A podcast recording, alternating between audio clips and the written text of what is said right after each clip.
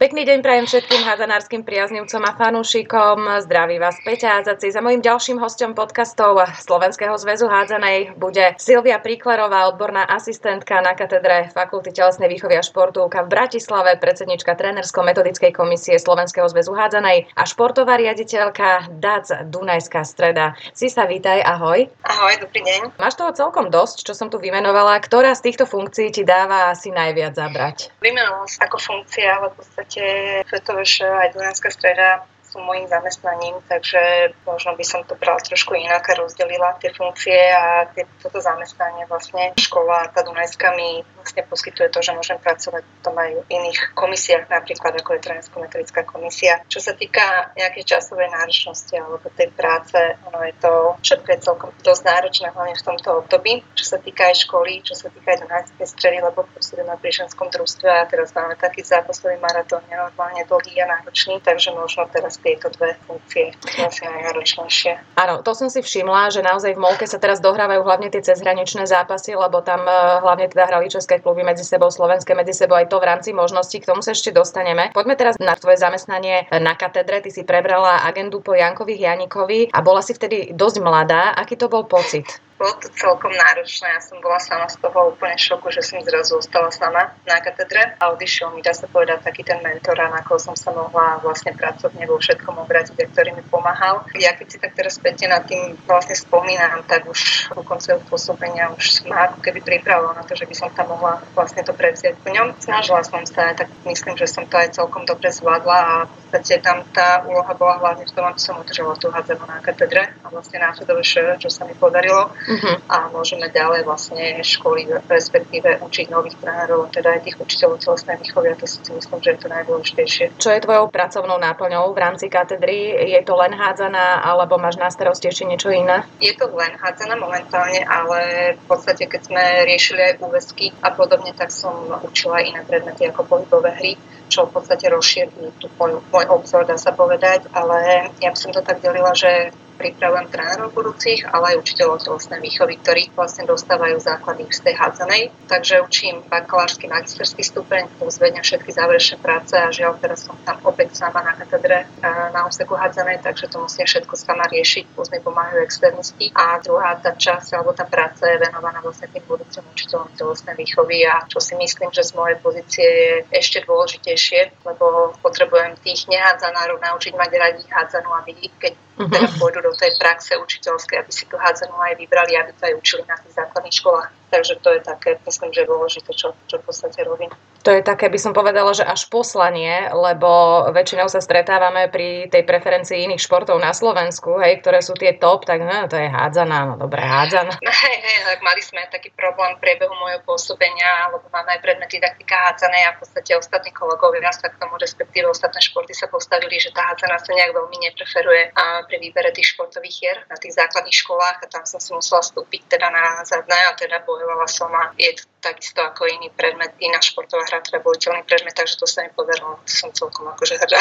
Tak to, to sme ti všetci aj vďační, pretože ja viem sama, keď mama učila vlastne na nejedlého telesnú, koľko deciek potom vlastne prešlo do klubov, hej, že teda už pokračovali v tej hádzanej, tam hrala celá škola hádzanú. Aké je dôležité aby ten telocvikár mal k tej hádzanej vzťah, vlastne tlačil tie deti, nehovorím, že násilím, hej, treba ich pre ten šport natchnúť a získať, aby potom tie deti, keď skončia tú, tomu základnú školu, už pokračovali práve s hádzanou e, v kluboch. Ono je to veľmi dôležité podľa mňa a momentálne aj tá práca trénera súvisí s tou učiteľskou prácou. To znamená, uh-huh. že si môžeme normálne povedať, že ako mládežnický tréner sa neuživíme na Slovensku. A keď je to spojení s tým učiteľským poslaním alebo tým zamestnaním, tak je to, dá sa povedať, že aj v podstate finančne v poriadku a ste viacej bližšie k tým deťom a viete, máte potom lepšie prepojenie na ten klub aj cez tú školu. To znamená, že je to veľmi dôležité, aby sa tá hádza naučila, aby sa mali čo najviac ľudí, tzv. hádzanárov na tých základných školách, aby priťahli tie deti. A v podstate teraz je aj rozbehnutý projekt Slovenského zväzu hádzanej, ktorý je orientovaný na tieto základné školy a na tú prácu s tými malými deťmi. A aj z tohto pohľadu ja sa snažím aj tým mojim študentom to vysvetľovať, že je to aj po zväzu, keď podstate sa budú venovať tej hádzanej, ale aj celý ten predmet ja to snažím robiť tak, aby to bolo pre nich zaujímavé, aby neodchádzali z toho predmetu, že bože, chvála Bohu je koniec, mm-hmm. ale aby sa tomu aj venovali, aby sa im to zapáčilo, takže snažím sa. Mm-hmm. Myslím, že je to veľmi dôležité, pretože tie RCHčka nám pracujú veľmi dobre, už sú vidno aj prvé výsledky, naozaj keď pozerám aj ligové súťaže naše najvyššie, tak tam už pôsobí veľmi veľa mimoriadne mladých hráčov a hráčok, ktorí práve ten základ dostali v tých RCHčkách, ale práve tá najmladšia kategória nám chýbala a viem z pozície rodiča, aké to je fajn, keď e, tie najmladšie kategórie mávajú tréningy okolo tretej, dajme tomu, a že takto je to vlastne v rámci družiny, majú to ako krúžok v škole a ten rodič sa nemusí cez celú Bratislavu naháňať e, v tých zápchách, aby detsko doviezol na tréning na opačný koniec. Čiže je to, myslím, že k spokojnosti úplne všetkých, keď sa to dá na, t- na tie základné školy. Tak dúfam, že takýmto spôsobom vieme aj rozšíriť tú členskú základňu, lebo v podstate podľa mňa trpíme momentálne na to, že máme stále málo, málo hráčov a také tie lastovičky to ešte budúcnosť. To znamená, že musíme byť veľmi trpezliví, keď z tohto, nejakého, z tohto systému ide nejakých uh-huh. ako si už spomínala, že sú tu tí mladí hráči. A tá práca tam je, len musíme byť strašne trpezliví, lebo je to, ak si hovorila, veľmi náročné. Sama hovorí, že Bratislave lieta z jednej strany na druhú. A keď je to v tej škole, je to to jednoduchšie, ale zase z druhej stránky je to veľmi náročné, ten prechod z tej školy alebo z tej školskej družiny na ten klubový tréning. Takže to je zase úloha toho trénera v klube, samotného klubu, aby to vedeli nejakým tak plynulo zabezpečiť, lebo určite stáva sa aj to, že tí v krúžkoch sú vlastne deti v rámci družiny a to je pre rodičov veľmi pohodlné, ale potom už keď to treba voziť to dieťa na ten tréning a vlastne už obetovať viacej toho času. Tie tréningy sú opäť v tých skorších hodinách, kedy ľudia pracujú, takže veľmi náročné. Tak eh, ten klub tam má veľmi dôležitú úlohu, ja si myslím, v tomto prechode. A myslím si, že väčšina klubov, čo takto pozorujem, ktoré sa naozaj venujú hádzanej a mládeži od tých najmenších kategórií, tak to majú celkom dobre premakané, že viacerých rodičov už do toho vtiahli, ktorí pôsobia už dajme tomu v štruktúrach klubu, viac menej ako dobrovoľníci, že teda odvezú aj viac detí, alebo sa naučia pracovať pri stolíku, pri tých zápasoch tých detí najmladších, že je to také fajn. Hej, tak my to máme takisto ako ty si hovorila, my to máme v rodine, takže babka, detko, vosia deti a všetko popri, popri, keďže rodičia pracujú. Takže no, je to mm-hmm. náročné, ale ja si myslím, že, že ide to tým dobrým smerom a teda aj tým, že sme to dostali do tých základných škôl, že sa tu robia aj materiály pre tie deti v rámci krúžkov, že sú motivovaní tí učiteľia v rámci krúžkov, lebo to sú nielen hádzanárski tréneri, ale sú to učiteľe telesnej výchovy, ktorí vlastne robia s tými deťmi tú mini hádzanú alebo nejaké tie pohybové hry zamerané na tú hádzanú, chodia na nejaké turnaje, takže myslím si, že to ide, je to tým správnym smerom nastavené. Že treba len počkať, kým to prinesie ovocie, lebo to nebude z roka na rok. Aký je v súčasnosti záujem o hádzanú zo strany študentov v porovnaní napríklad s minulosťou? Klesa alebo stúpa? A teda tvoria gro záujemcov o trénerstvo aktívni hráči? Ja to viem porovnať len v podstate, keď som ja študovala na FTVŠ, že tých špecialistov hádzanárov nebolo až tak veľa. V podstate možno aj iný bol ten systém tých príjímacích pohovorov. Teraz máme, dá sa povedať, že viacej tých študentov, ale odkedy už učím ja tú špecializáciu, tak e, máme väčšie a väčšie skupiny, čo je veľmi pozitívne. To znamená, že boli také ročníky, kedy sme nemali ani študenta, respektíve niektorí boli nezvládli to štúdium, ale momentálne mám na bakalárskom stupni aj 9, 6, 5 študentov špecializácie a z tých malých športov, ako je volejbal, basketbal, hádzana, tak tam dá sa povedať, že je to veľmi dobré. Samozrejme, mm-hmm. nemôžeme sa porovnávať s futbalom a s hokejom v rámci, ško- v rámci katedry, ale z roka na rok je viac tých študentov, to znamená, že, že zaujíma ich tá hádzana. A či sú to hráči, stále sú to aktívni hráči, v podstate na špecializáciu záujem sa musí splňať nejaký výkonový štandard, to znamená, že musí hrávať. A stáva sa, že počas štúdia zanechajú tú aktívnu činnosť z rôznych dôvodov, tak ja v podstate tlačím vtedy na tých študentov, aby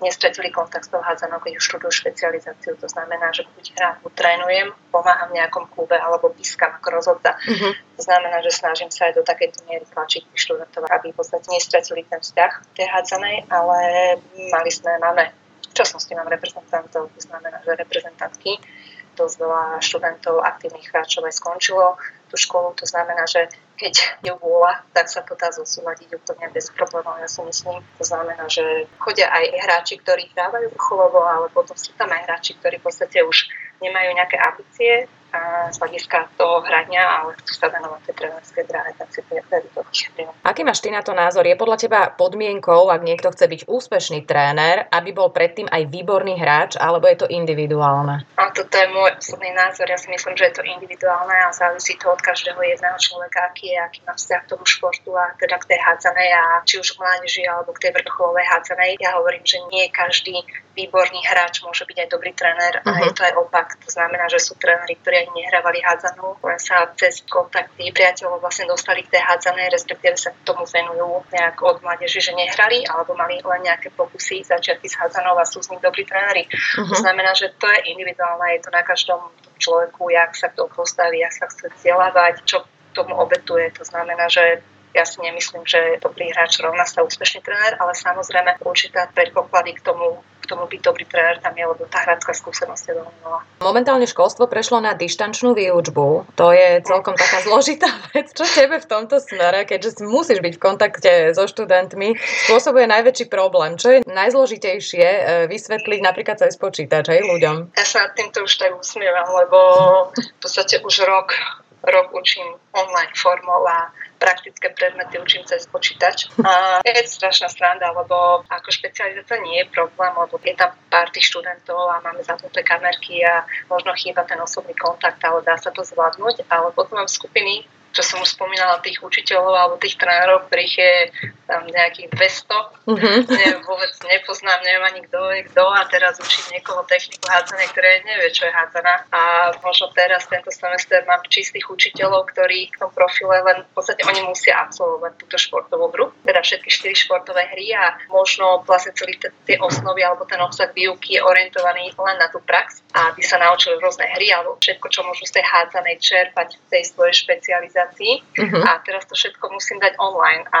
aby ma aj počúvali, aby som ich nenudila, aby som ich trošičku zabavila. Ja si musím hľadať témy, lebo to nemôžem ísť v podstate to, čo som mala naplánované v tej hale. Takže toko streda 7.30, kedy sa všetci zobudzajú na predmet, ktorý ani nevedia, že o čom je, tak je tak, akože je to pre mňa výzva, ale a snažím sa ich tak do toho vtiahnuť. Pozeráme zápasy a či už med reprezentačné majstrovstvám sveta dávam rôzne úlohy aj tým nehadzanárom, aby v podstate boli nutení pozrieť si tú hádzanú, uh-huh. aby vedeli, čo sa tam deje, nejaké základné pravidlá a potom asi budem orientovať aj na nejaký rozvoj kondičných schopností, keďže sú tam aj kondiční tréneri, ale toto je taká výzva a to ešte nehovorím, že kedy mi padne internet a podobne.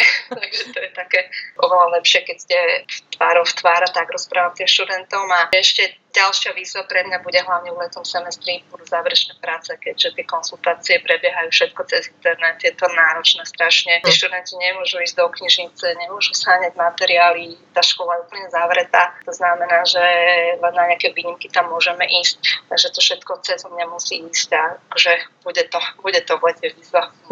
A štátnice majú byť online, takže uvidíme, no. čo to si neviem predstaviť vôbec, akože štátnice online, to je výzva možno aj pre tých samotných študentov. Hej, tak minulý rok sme tomu tak nejak predišli, lebo, nás, lebo si mohli vybrať a v podstate aj tá komisia, v ktorej som ja bola, a teda všetci špecialisti išli prezenčne, čo bolo akože dobré, ale teraz sú také tantami, že by to malo byť všetko online, tak uh-huh. uvidíme, že čo bude v lete. Ja dúfam, že sa tá situácia uvoľní a že budeme môcť možno aj pokračovať v tom prezenčnom vyučovaní. Poďme možno k tvojej práci na zväze. Čo obnáša tá predsednícka funkcia trénersko-metodickej komisie? Čo všetko ide cez teba? Ono v podstate všetky tie vzdelávanie trénerov, a semináre, robila som akreditáciu, pripravovala som rôzne smernice, čo sa týka vzdelávania trénerov. A je to vlastne prepojené aj na tú vysokú školu v podstate, takže tá pozícia je totožná, by som povedala, alebo je akože veľmi príbuzná, keď mám povedať správne slovo. V podstate nejaké metodické materiály som vytvárala, teda je tam tendencia na to, aby sme vytvárať aj nejaké metodické materiály, ale hlavne organizácia zabezpečenia školení a doškolovacích seminárov, čo je v tomto období opäť veľmi náročné, lebo sme robili aj vzdelávanie trénerov vyšších kvalifikačných stupňov, čo išlo všetko online a teraz čakám na to, aby ten prvý kvalifikačný stupeň to D mohlo prebehnúť prezenčne, tá špeciálna časť, lebo to je dosť dôležité, aby boli v telocviční budúci tréneri tých najmenších, tak stále čakám, keď sa tá situácia zlepší a plánujeme, alebo robili sme aj e, veľké medzinárodné semináre, ako sme mali pred dvomi rokmi, minulý rok bolo všetko pripravené, ale situácia to neumožnila, tak ja pevne verím, že teraz to bude zrealizované. Veľa teda administratívnych vecí. Aký je sa súčasný trend tej trénerskej práce oproti minulosti? Lebo samozrejme všetko sa posúva, takisto aj šport, aj hádzana. Súčasný trend, všetci tí tréneri musia rešpektovať tie vývoje tendencie, s ktorým hádzana vlastne prechádza za to určité obdobie. A ja som tiež mladá trénerka, to znamená, že nejak extrémne z vlastnej skúsenosti to neviem nejak porovnať, ale musíme sa prispôsobovať na tú hádzanú, aká je. Ešte rýchla hádzaná, kondične veľmi náročná, rozhoduje individuálne činnosti a vlastne na to by sa malo zamerať aj v tom tréningovom procese a vlastne uprednostniť to individuálne, tú individuálnu kvalitu toho hráča pred nejakou týmovou kvalitou, to už potom príde neskôr. A musíme ísť tou dobou a nie trénovať to, čo sme trénovali pred x rokmi, ale, ale rešpektovať to, čím tá hádzaná prechádza. Ty si vlastne spomínala, že, že je oveľa náročnejšia a rýchlejšia tým, že sa zrýchlila hádzaná aj na tú kondíciu a tieto veci. To zrejme priniesli aj teda nové pravidlá. Ako sa s nimi hádzanárska obec stotožnila? Bol v tomto smere aj nejaký problém? Napríklad viem, že staršia generácia trénerov bola spočiatku veľmi skeptická, aj to tak dosť náhlas vyjadrovali. A tak hej, ale tak keď chcem ísť dobou, tak musím, musím to rešpektovať a v podstate nemôžem bojovať proti niečomu, čo v Európe a vo svete je úplne štandard už. Znamená, že musím sa prispôsobiť. Je tam tá zmena pravidel, v podstate tú hru zrýchliť aj to ošetrovanie hráča napríklad na herné systémy, ktoré sa hrajú s e, jedným útočiacich hráčov, respektíve 6 na 6 bez brankára. Ono celkovo tieto nové systémy útočné si vyžadujú v podstate zmenu aj v tom tréningovom procese jednotlivých hráčských funkcií. To znamená, minulosti brankári možno až toľko nebehali, teraz musí stihnúť behnúť ihriska a vlastne nebehnúť, aby zabranil tomu gólu. Úplne tá presilovka v podstate sa stráca, keďže tá začiatočná kombinácia je stále 6 na 6, keď hráme bez brankára. Keď toto družstvo vie hrať, tak si myslím, že prečo nie zvoliť alternatívu 7 na 6, respektíve 6 na 6. Keď, keď na to nie som pripravení, respektíve tí hráči to nezvládnu hrať, tak si myslím, že, to, že je to zbytočné, ale je to každý už do ako, kto ako zvolí systém hraje. Hej, ja som si všimla, keď tie nové pravidlá nastúpili, že v podstate najlepšie na tom boli týmy, ktoré sa im prispôsobili čo najskôr. Že to bolo strašne vidieť, hej, kto tam už má zmáknuté, kto už môže hrať e, tento typ presilovky, kto toho brankára má takého, že to už printuje na tú lavičku. Jasné, to závisí veľa faktorov v podstate. Ale napríklad 7 na 6 je strašne, sa mi páči, keď Portugálci hrajú 7 na 6. Mm. Znamená, že oni to majú premakané a, a hrajú celých 60 minút taký útočný systém a to sa mi veľmi páči. Zase na druhej strane, keď je tá obrana ešte prepustená tým ďalším počasným hráčom, nie vždy je to také pozitívne. Uh-huh. A, ale zase je to atraktívnejšie, padajú boli do trestnej brány, bránkári skorujú, ďalšia herná činnosť pre brankára. To znamená, že ono, keď sa na to človek pripraví, teda to družstvo sa na to pripraví, tréner na to aj v podstate aj ten obranný systém naučiť na to, že je nejaký útok 7 na 6 a musí na to reagovať, tak môže to byť veľmi pozitívne. Ale to už je každá, neviem to hodnotiť, že či sa k tomu stavíme pozitívne alebo negatívne. Čo všetko podľa teba musí vedieť dobrý tréner, alebo čo musí brať do úvahy všetky tie faktory, ak má byť úspešný? Keď mám tréner úspešný, napríklad musíme stanoviť, čo je kritérium tej úspešnosti. Hej? Uh-huh. Znamená, že v každej tej vekovej kategórii je tá úspešnosť hodnotená úplne inak či som mládežnícky tréner, či vediem vrcholové družstvo, aké mám možnosti, aké mám cieľe a podobne. A samozrejme ten tréner musí mať vedomosti zo všetkých oblastí, ktoré mal mať, či už z tej danej športovej špecializácie, musí mať nejaké psychologické, musí mať vedomosti z anatómie a vlastne všetky tie predmety, ktoré trénerské štúdium obsahuje. Ale čo je ešte veľmi dôležité, musí to byť osobnosť musí mať veľmi dobré osobnostné predpoklady, musí vedieť pracovať s ľuďmi, hej. Uh-huh. Keď mládežnícky musí vedieť pracovať s tými mladými hráčmi. On je komplexný a v podstate my hovoríme aj na škole, keď učím, že tréner je ako učiteľ, keďže vzdeláva, vychováva tie deti, to znamená, že podľa toho by mal mať aj adekvátne tie všetky vedomosti a, a schopnosti. Je najčastejšie po tých rodičoch a učiteľoch s tými deťmi. Ty si nejaký čas pôsobila ako trénerka. E, v čom sú najväčšie, respektíve pôsobíš aj doteraz, ale viem, že teda si viedla už aj ženy. V čom sú najväčšie rozdiely pri vedení tých mládežníckých a pri vedení seniorských tímov, lebo tam určite musia byť nejaké rozdiely to ide už z toho cieľa, aj z toho seniorského družstva, že v podstate aké sú tam nejaké zámery v tom pláne alebo čo chceme dosiahnuť. Ja sa necítim ako seniorská trenérka, ja viacej v mládeži a tiež nie k veľmi malým deťom, ale skôr mám radšej tie, hovorím, že sú uvrťačky a úplne v pohode, s tým nemám žiadny problém a nie som skôr taký materinský typ, to znamená, že tie malé deti ako nemám problém, ale sú tam oveľa vhodnejší ľudia, ktorí sa týmto malým deťom venujú. A keď viete seniorky, ja som nevedla profesionálne družstvo, to znamená, že iné je zase profesionálne seniorské družstvo, iné je obyhadzať zelená, respektíve keď sme všetci nadšení a chodíme tak na tie tréningy. Pri tých malých deťoch zase musíme dávať pozor, ako pôsobíme na tie deti.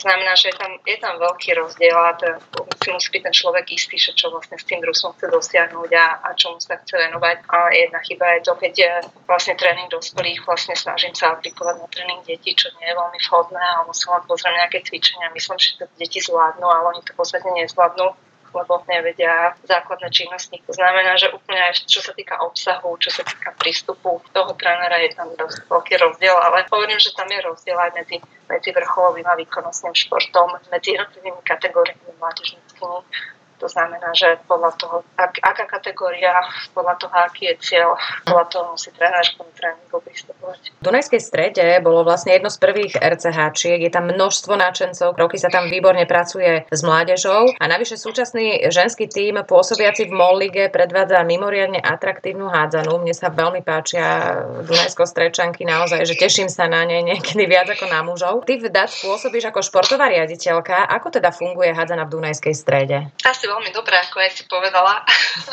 Snažíme sa pracovať vlastne, aby tie výsledky boli pozitívne a teda, aby sme zveľadovali alebo zlepšovali tú hádzanú v Dunajskej strede. Ako si spomínala, je tam veľmi dobrá práca s mládežou a ona aj bola aj v minulosti. To znamená, že tento samotný HCDAC klub vznikol, som nepovedala nejak, nemyslím, 5-6 rokov dozadu, uh-huh. spojením dvoch mládežnických klubov, ktorí už dovtedy, ktoré už dovtedy veľmi dobre pracovali s mládežou. A čo je v podstate veľmi pozitívne, že také malé mesto je luxus, aby malo dva dva športové kluby, ktoré sa venujú hádzanej. To znamená, že už aj tým spojením sa zvyšila tá členská základňa a prestalo sa nejak bojovať, ale začalo vlastne spolupracovať jednotne. Takže podstate je tam veľmi dobrá tá mládež, sú tam výborní ľudia, ktorí pracujú vlastne v klube, sú tam výborné trénerky mládežnické a vyvrcholením je toto, dá sa povedať, ženské družstvo, ktoré teda sa snaží hrať o čo najvyššie priečky. Cieľom je do toho 6.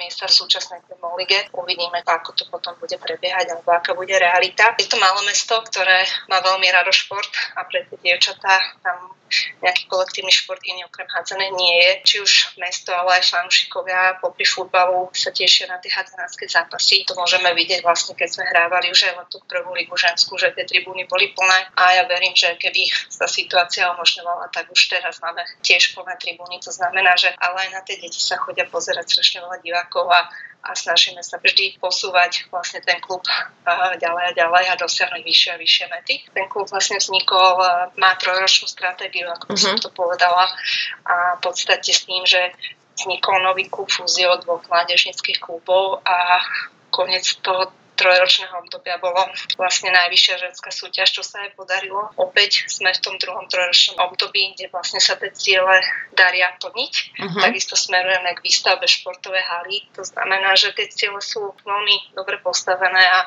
celá tá činnosť a fungovanie toho klubu smeruje k tomu, aby sme si tú stratégiu, ktorú sme si dali na začiatku a tie jednotlivé ciele na tieto obdobia splnili. Myslím si, že to veľmi pozitívne ovplyvňuje celú tú Dunajsko-Stredskú Hanzanu. Ona celá tá oblasť Južného Slovenska, ja som hrávala dve sezóny v Topolníkoch, takže môžem potvrdiť, e, je veľmi hádzanárska, veľmi zlatí ľudia, fanúšikovia naozaj si vážia, chodí, chodila nám tiež tam plná hala. Ešte sme dostali aj potom na cestu paradajky, papriky, keď som sa vracala do Bratislavy. Strašne fajn podmienky a naozaj tam to všetko žilo hádzanou, čiže to zázemie je tam veľmi silné. Ty si spomínala na začiatku, že je to teraz dosť náročné, pretože sa doplňajú tie voľné kolónky v zápasoch, ktoré sa ešte neod odohrali kvôli korone a teda cestuje sa veľa, Češky na Slovensko, my do Čiech.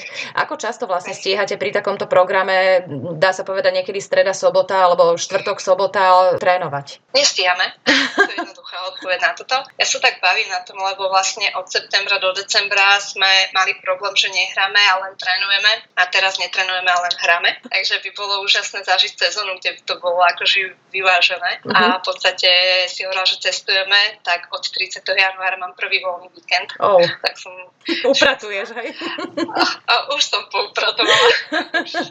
už, už záhradu a podobné veci, čo nestíham normálne. No netrenujem, ono sa musel celý ten týždenný mikrocyklus e, úplne zmeniť aj počet tréningov sa musel zredukovať, je tam e, veľa tej regenerácie, musíme dávať pozor, aby, aby tie dievčatá hračky neboli preťažené, plus sme mali ešte aj horšie obdobie cez Vianoce, keď sme sa trápili s vírusom. Tiež to ovplyvnilo naše vlastne celý ten proces a naše plány, tak sme nemohli v januári skôr začať hrať až potom ten zápas mostom. Uvidíme, čo to prinesie. Ono je to strašne náročné, či už fyzicky, ale aj mentálne. To ja sama na sebe viem povedať, že som strašne unavená. V stredu idete niekam a prijete na popolnoci domov a na druhý deň opäť fungovať. Druhá vec, že my sme, myslím, doteraz v podstate od toho 30. januára alebo za mesiac skoro odohrali 10 zápasov To je čo, je, mm. čo tie anglické týždne, každý hovorí, to je neskutočne náročné a ja verím, dúfam, že sa to nejak negatívne neprejaví na tom družstve. Uvidíme. No hlavne žiadne zranenia, už žiadny vírus, žiadne, žiadne pozitívne testy. Na ktorých činnostiach si najviac zakladá tréner Viktor Debre a čo priniesol tento bývalý maďarský reprezentant, veľký sympatiak mimochodom a skúsený tréner do týmu? V čom nastala teda zmena jeho príchodom? V prvom rade je výborný človek.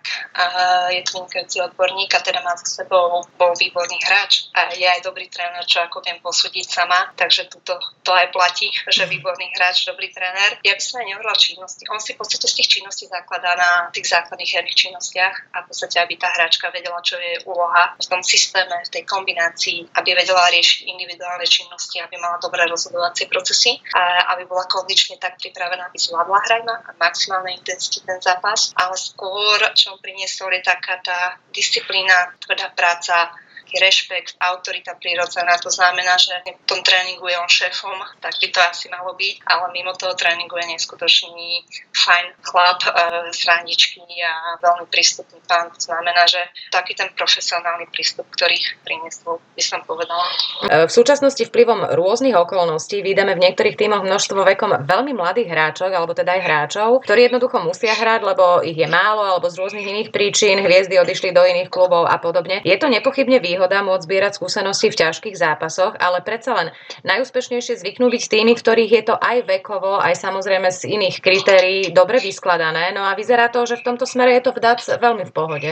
Ono je veľmi dobre, keď je to družstvo vyvážené skúsenými hráčkami, ale aj tými mladými hráčkami. Tie mladé hráčky vidia v tých skúsených e, nejaké vzory, uh-huh. ktorým sa chcú približiť, vedie sa učiť popri nich, snažia sa ich opakovať, čo je veľmi dobre. A v podstate tie staršie, tie skúsenejšie hráčky motivujú tie mladé, pozbudzujú tie mladé k lepšiemu výkonu. Takže ja si myslím, že takáto kombinácia u nás to funguje veľmi dobre a v každom klube je to fajn, keď je ten klub takýmto spôsobom poskladaný, že to vyskladanie dnešnej extralíge aj v tej najvyššej ženskej súťaži hrajú tí mladí hráči, ale nie všetci mladí hráči tam hrali ešte x rokov dozadu. To znamená, mm-hmm. že ja si osobne myslím, že tí mladí hráči musia splňať nejakú výkonnostnú úroveň, aby sa do toho a seniorského družstva vlastne dostali a aby to nebolo len kvôli tomu, že, že v podstate nemám kusy a musím to nejakým spôsobom doplniť. Na akom princípe vlastne v DAC funguje komunikácia medzi trénermi mládeže a žien? Trénujú aj nejaké dorky so ženami, pokiaľ je to možné, tie talentované?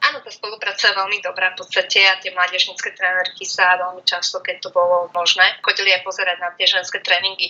Strašne veľa prvkov v tom ženskom tréningu je aplikovateľných do tej mládeže, keďže tréner si zakladá aj na takom trile prihrávok, respektíve techniky individuálnych herných činností. Tréner je otvorený vlastne ku komunikácii a vlastne keď má niekto nejaký problém, tak eh, nemá problém pomôcť a v ústretí a takisto ja ako trénujem staršie dorastníky, tak už mi aj viedol tréningový proces. To znamená, že je úplne fajn. A čo sa týka tých mladých hráčov, my máme posunuté niektoré dievčatá, aj keď bol tento problém, že sa nedá trénovať mládeži, tak sme kadetské reprezentantky posunuli do starších a dali do tréningového procesu so ženami, keďže ich čakajú letné majstrovstvá Európy. Uh-huh. Máme to tak prirodzené. Pre tie dievčatá je to veľmi dobrá motivácia. Trénovať so ženami a strieľať na obum, to je napríklad, keď strieľala mladších dorastníkach na niekoho. Uh-huh. Takže funguje to u nás a to bolo aj našim cieľom, aby sme mali vzory, aby sme motivovali tie mladé hráčky a postupne, aby nám dorastli do tej ženskej kategórie, keď nám každý rok prídu z každého ročníka dve, tri dievčatá, ktoré sa môžu zapojiť do tréningu a tým to by bolo fantastické. Čiže dá sa povedať, že to je aj filozofiou klubu, ako filozofiou Dunajskej stredy, vlastne vychovať si vlastné hráčky. Určite áno, to je tak prezentované, že chceme si vychovať vlastné hráčky. Zatiaľ ešte nemáme v tom veku toľko tých hráčok, aby sa mohli zapojiť do toho ženského družstva, uh-huh. ale už teraz eh, keď sa aj komentovala, mám tam Moniku Penze, ktorá má 17 rokov uh-huh. a teraz proti Slávii hrala cel, hrala aj góly dala. To znamená, že je to filozofia klubu, aby sme tých mladých vlastne zapájali do toho ženského družstva. Musíme však počkať na to, kým tie deti dorastú. V čom spočívajú tvoje úlohy v tomto klube? Čo máš na starosti? V tureckej strede pôsobím ako trenérka starších dorastník a v podstate som aj hlavnou trénerkou regionálneho centra a mám na starosti tieto rastlinecké vekové kategórie. Taktiež pôsobím pri tom ženskom družstve aj z pozícií asistenta trénera, uh-huh. hlavne aj kvôli tej jazykovej vybavenosti a zabezpečujem veci ohľadne žien. Podarilo sa vám získať aj viacero reprezentantiek a teda veľmi kvalitných hráčok, Rajnohová, Oguntoje, sme ju spomínali, Viktoria, výborná brankárka, sestry Bizikové, Pivotka Pastorková, mne sa veľmi páči. Prečo si podľa teba vybrali tieto baby práve Dunajskú stredu? To sa musíš opýtať ich. ja si myslím, že celá tá filozofia klubu je veľmi fajn a aj tie vízie a aj tie cieľe, ktoré ten klub má. Hadana má svoj univerzálny jazyk, ale všimla som si, že v DAC je logicky hlavným jazykom maďarčina, keďže všetky tie odchovanky a tak tam sa rozpráva po maďarsky, aj v Topolníkoch to tak bolo. Ty vieš po maďarsky a ako sa darí učiť tento jazyk Slovenky, ktorého ešte neovládajú? Predpokladám, že tie pokyny na ihrisku ovládajú, ale myslím, že či už sa teda zapájajú aj do debat. Ja viem po maďarsky v podstate a jazyčná som, to znamená, že mám dva materské jazyky. Ja by som aj nepovedala, že, že Slovenky sa učia po maďarsky. Ono, je, ono to funguje aj opačne a ten uh-huh. jazyk je univerzálny. To znamená, že tie dievčatá rozumejú, keď tam je niečo náročnejšie, tak samozrejme idem preložiť. Uh-huh. Keď dievčatá medzi sebou hráčky sa dorozumievajú aj niekedy po anglicky, ale teraz nemám na mysli Slovenky, ale mám na mysli Elobeu a Moniku. To znamená, že oni si ten, tú cestu k sebe nájdu a milé bolo veľmi zaujímavé, že Maďarky rozprávali po slovensky pár slov, takže oni sa tak navzájom nejakým spôsobom doplňajú, ale tá komunikácia nie je absolútny problém. To je jasné, to hovorím, to je univerzálny jazyk, aj keby tam bolo ešte viacero cudziniek, tak úplne pohodičke by to dali. Kedy si ty e, vo svojich rôznych teda zamestnaniach a funkciách, lebo máš toho naozaj dosť, najviac spokojná? Čo musí fungovať, aby si ty mala dobrý pocit? Tak aby všetko fungovalo dobre, aby nebol žiadny problém. A ja som rada, keď, e, keď veci idú tak, ako by mali ísť, keď e, v podstate nie je tam nejaký väčší problém a niečo, niečo podobné. To znamená, že keď sme spokojní, keď budú ľudia okolo mňa spokojní, budem aj spokojná. Takže keď v podstate sa mi zadarí to, čo si naplánujem alebo to, čo si stanovím. A v čomu si slovenská ženská hádzana najviac pridať? Ak chceme byť úspešní na tej medzinárodnej úrovni, v akých aspektoch e, najviac zaostávame ako Slovenky? Ono sa to netýka len ženskej hádzanej, ono sa to týka hádzanej ako také a teda športu ako takého. A ja som na týmto rozmýšľala, ale pokiaľ my môžeme robiť hocičo, pokiaľ štát nezmení prístup k jednotlivým športom, tak uh, môžu si aj zväzy, môžu aj tréner robiť, čo chcú, ono sa tá situácia nezlepší. Ono, do tej mládeži sme konkurencie schopní, či už je, či už môžu, potom sa to mení, ale to ovplyvňuje celý ten systém tej práce alebo tej podpory štátu, toho športu. A teraz mám na mysli nielen hádzanú, ale aj všetky ostatné športy, keďže sa strácame v tej európskej, tej svetovej konkurencii. Určite teraz konkrétne na tú hádzanú musíme, musíme sa zlepšiť v individuálnych herných činnostiach, musíme sa lepšie kondične pripraviť, aby sme vládali vlastne vykonávať tie činnosti v maximálnej intenzite a počas celého toho zápasu a na to by sme sa mali teda zamerať. Aké sú tvoje si sa najbližšie ciele a čo by si ešte v hádzanej ty si chcela splniť? Ja by som možno na tej, tej profesionálnej pracovnej úrovni chcela sebe niečo zanechať, nejakú takú publikáciu, z ktorej by sa tréneri budúci mohli učiť a teda nadvezovať na prácu na Janika a pani Zaskovej. To znamená, že niečo, niečo položiť na stôl, to je veľká výzva a vyžaduje si to veľa času, čo zatiaľ nemám, ale určite by som chcela. A čo sa týka toho trénerského, ja som spokojná. Nejak nepoviem, že nemám cieľe, ale skôr, skôr by som bola strašne rada, ale to nie je tá blízka budúcnosť, ale to je tá hudba v budúcnosti, keď bude sedieť niekedy v nové športové hale v Dunajskej strede a pozerať sa na nejaký európsky pohár, kde budú vystupovať naše ženy. Tak to by sa mi páčilo.